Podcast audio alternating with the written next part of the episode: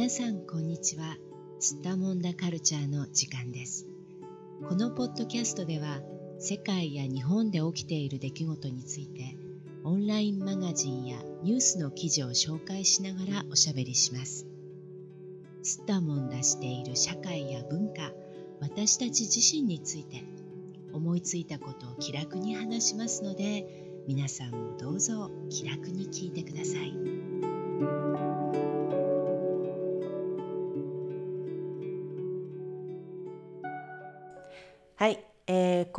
回は日本に化石賞国際的な環境 NGO 温暖化対策に消極的という記事を話題におしゃべりしていきたいと思います。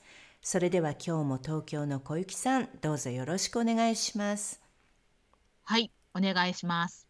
11月3日に NHK のウェブサイトで掲載された記事なんですけれども、えー、イギリスで開かれていた気候変動対策の国連の会議 COP26 に合わせて国際的な環境 NGO が温暖化対策に消極的だと批判した国を選ぶ化石賞というね賞があったそうなんですけれどもこれに不名誉なことになんと日本が選ばれてしまったということで、えー、そのことについて書かれた記事だったんですね。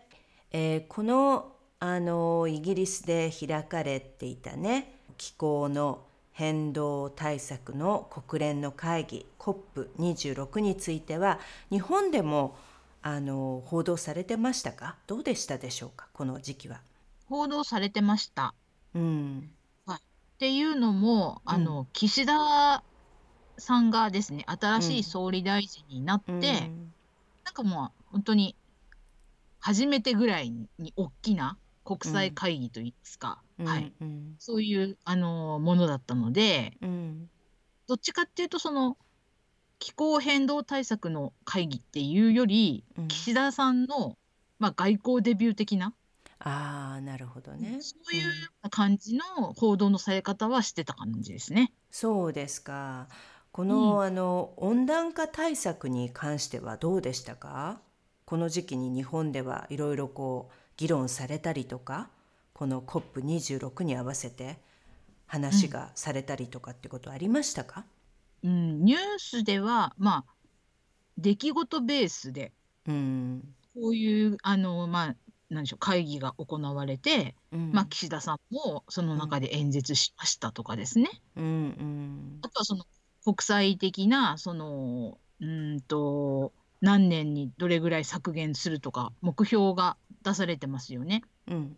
なので、そういうことについて、あの、こんな風な話になっておりましたっていうようなことは話題になっているというか、ニュースなどでも報道されていたと思います。はい。うん、うん、そうですか。あんまりうん、あんまり深深い話はなくて、うん。出来事というか事実ベースとうか、ん。はい、そんなような感じですかね。なるほど。じゃあ、まあ、こういうことが起こったっていう、こういうこの国際的なね、会議があったっていうことだけの報道にとどまったっていう感じですかね、印象としては。そうですね。事実を、まあ、あの、そのまま報道するっていううんうん。感じ。うんうん、でそれ以上こう特にねそれに対してどうだとか今後こうしなきゃいけないだろうなんてことがこういろいろ深く議論されたってことはあんまりテレビなんかでは行われなかったですか？うん、私が見た限りはあまり、はい。まあ、うん、あの、深刻ですよね。考えていかなきゃいけないですね。これから取り組んでいきましょうね。みたいな論調ではありますけどね。でも具体的にじゃあみんなはどう取り組むんだみたいな、うん、掘り下げてその国民がの意識を変えていくみたいなとこまでは全然いかない感じがしました。うんなるほどね。はい、わかりました。じゃあこの記事はあのとても短いのでちょっと読んでみますね。はい。はい。化石賞は国際的な環境 NGO のグループ気候行動ネットワークが温暖化対策に消極的だと判断した国を COP の会期中に毎日選んでいて2日の化石賞に日本とノルウェーそそれにオーストラリアを選んだと発表しました。日本を選んだ理由については COP の首脳会合での岸田総理大臣の演説に触れ火力発電所の推進について述べたなどとしています。そして脱炭素の発電としてアンモニアや水素を使うという夢を信じ込んでいるとした上で未熟でコストのかかるそうした技術が化石燃料の採掘と関連していることを理解しなければならないなどと批判しました。演説の中で岸田総理大臣は2030年度の温室効果ガスの排出量を2013年度から46%削減する目標を説明するとともにアジアを中心に途上国の脱炭素化を進めるため石炭などの化石燃料による発電から再生可能エネルギーへの転換を推進するとして1億ドル規模の事業を展開する考えを示しました。まあ、こういうふうに書いてあるんですがどう思いますか、はい、小雪さんこの内容については？うんやっぱりちょっと化石賞っていう賞を取ってしまったのは、うん、ちょっと恥ずかしい気がしますね。うんはい、不名誉ですよねやっぱりね。うんうんこれ日本国内ではどうです、あんまりあの突っ込んだ議論はされなかったですか？この化石賞を受賞しちゃったっていう話については。いや、あんまり報道されてないと思いますね。うーん、そうか。うん。うん。まあ、NHK がこうやって報道してくれてますけども、これもそんなに突っ込んだ感じではないですもんね。まあ短いですよね。記事としてもね。本当にすごく短い。とりあえず、まあ、言っておくっていうね。報道しておくっていうレベルにとどまってますけどね。ねえ。で、ちょっとびっくりしたのが、その火力発電所の推進について述べたんだっていうのは、やっぱりちょっとびっくりですね。あの、どういった、まあ、文脈でこのような話になったかにもよると思うから、まあ、ここだけ取り上げて、で、あのね、なんだかんだ言うのもあれですが、うん。やっぱり、え、このご時世で、この世界的な、あの、流れの中で、火力発電所推進？するんですか？みたいな、それ言っちゃいましたか？みたいなことで、ちょっとびっくりしたし、なんか、あれ、ずれてるっていう感じが、はい、します。まあね、そうなんですよね。まあこの温暖化対策としてね、今回の COP26 は非常に注目されていたわけなんですけれども、はい、でその、まあ、政策のね一番その大事だとされていたことの中に、うん、石炭火力発電の廃止っていうことがね挙げられていて、うん、この二酸化炭素を多く排出する石炭火力発電の廃止を、まああの各国がね、まあ、特にあの先進国ヨーロッパ諸国ではだいたいあの、うん、ある程度2030年までとかね、はい、あの期間を設けてであのそれまでに廃止するっていうことを、まあ、ゼロにするっていうことを言っていて、まあそこに合意した国がねまあいくつかあったわけなんですが、うん、でその依存度で見てみると日本は2019年度のデータによると石炭火力による発電が31%大体ね、占めていたんですね。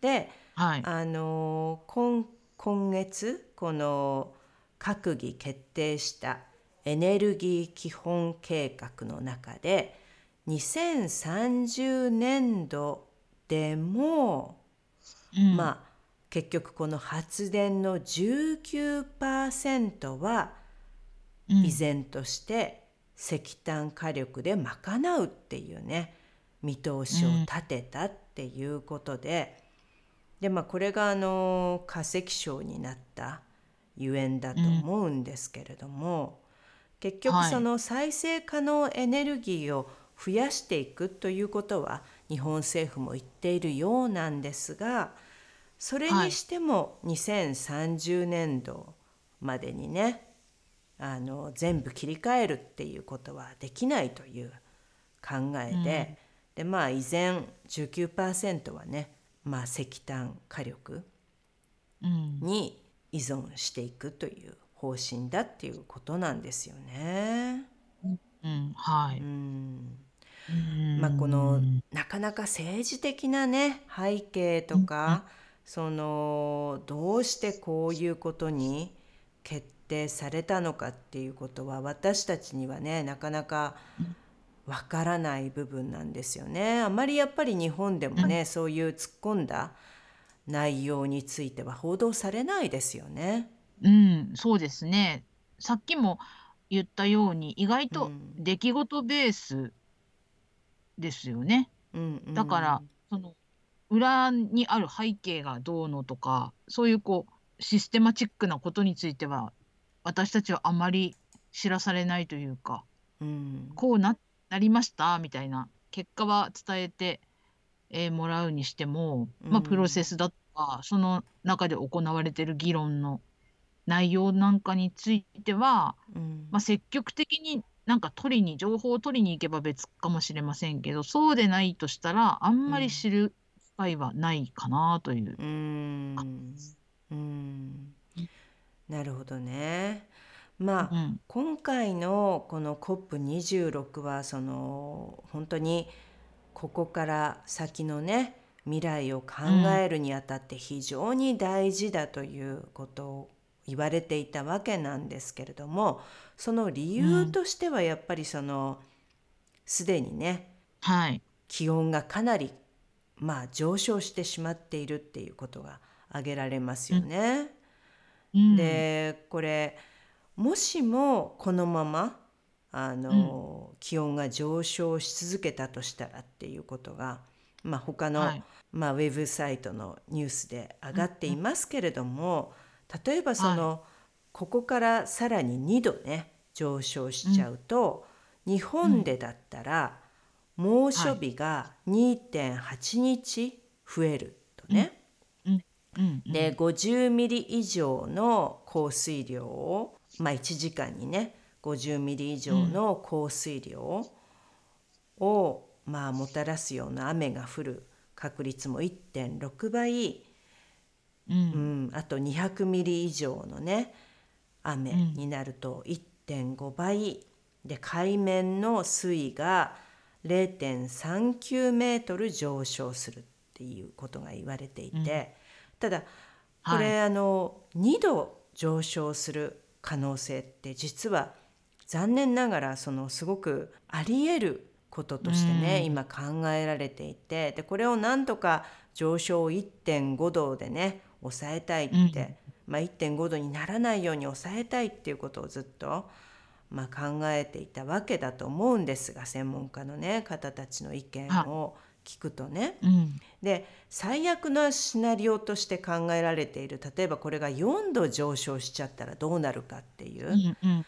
のがあって、そうすると日本だったら例えば猛暑日は年間で19日19.1日にね増加。うんで1時間の降水量も50ミリ以上の頻度が2.3倍うん。で200ミリ以上のまあ降水確率まあ降水のあの日数ね年間日数が2.3倍になって、まあ、海面も0.71メートルだから1メートルにねかなり近づいちゃうっていううんことが予想されているんですよね。でまあうん。こんな予想が今かなりあのいろいろな研究者の研究結果としてかなり詳細に、あのデータが出ているということなんですよねヨーロッパではね。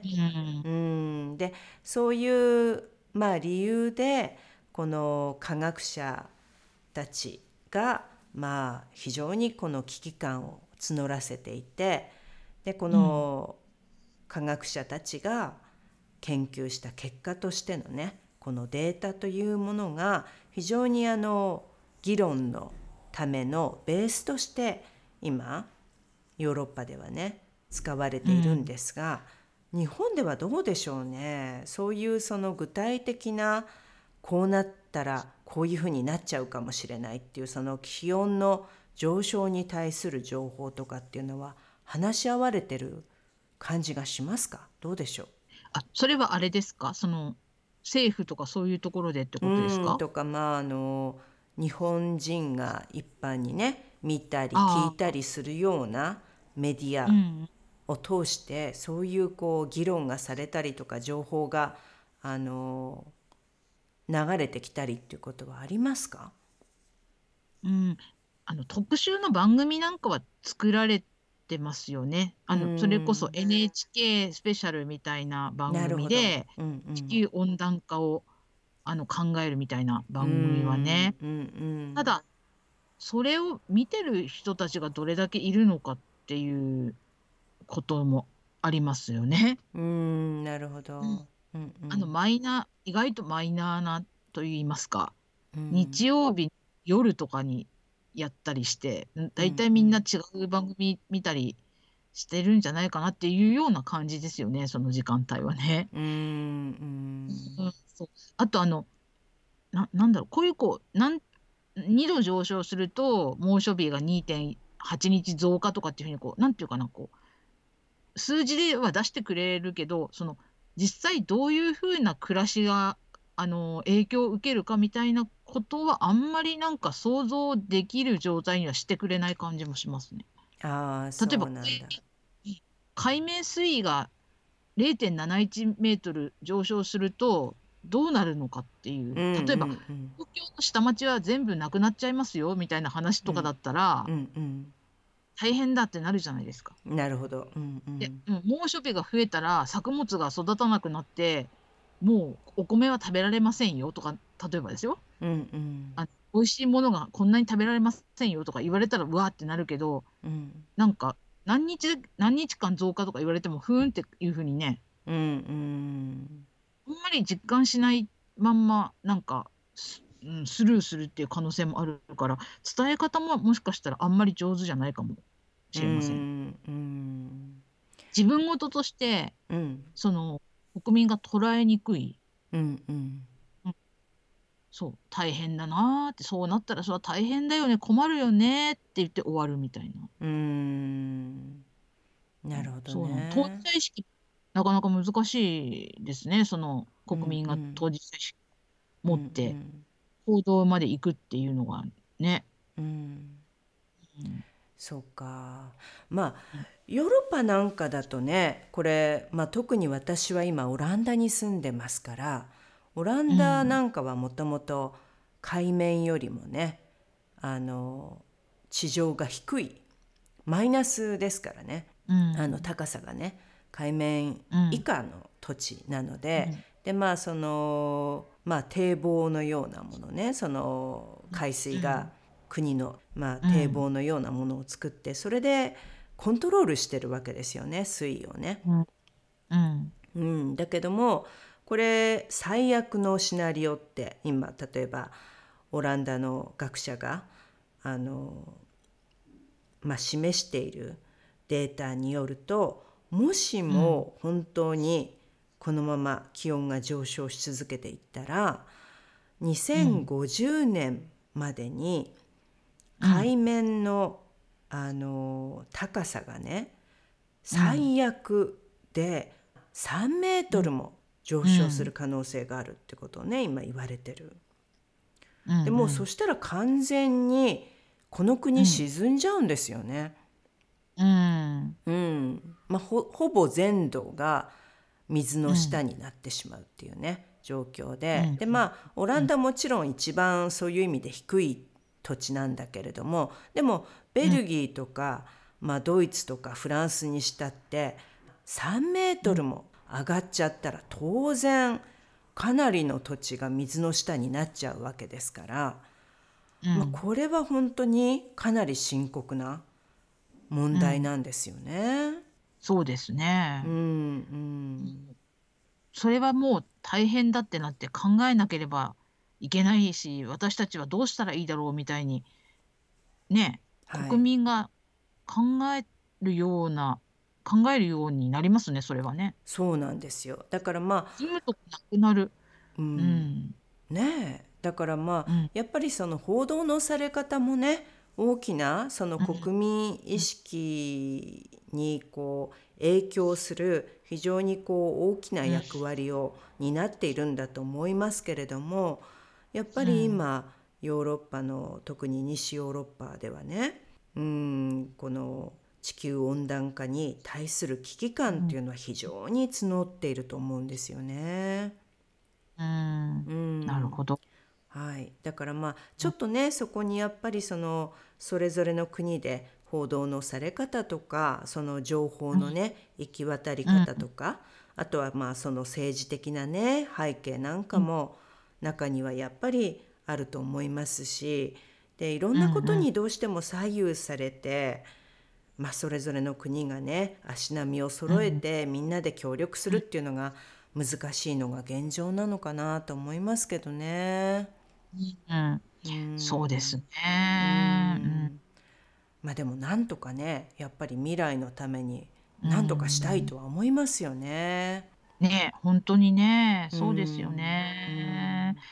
なんか再生可能エネルギーに切り替えて、自分たちもそれこそ太陽光発電とか、そういうものにしてみたいなとか、うん。あとあの民間の電力会社うん。も小さいところもできていて、そういうところに切り替えてみたいなとか思うんですけどね。うんうん。そうすると、あの、化石燃料を燃やすっていう、あの、やり方じゃない、ね、作られ方でうんできた電気使えたりもするじゃないですか。うんうんでも、なんか、それを自分が切り替えるやり方がまずわからなかったり、うんうんあそういう手間をかけるのがちょっと大変だなって思ってできなかったりっていうのは、私はあるんですよね。うんうんだから、なんかもうちょっとその辺が、なんだろう、ヨーロッパ並みにというか、きちんと整ってたらいいのにななんてちょっと思いますけどね。うん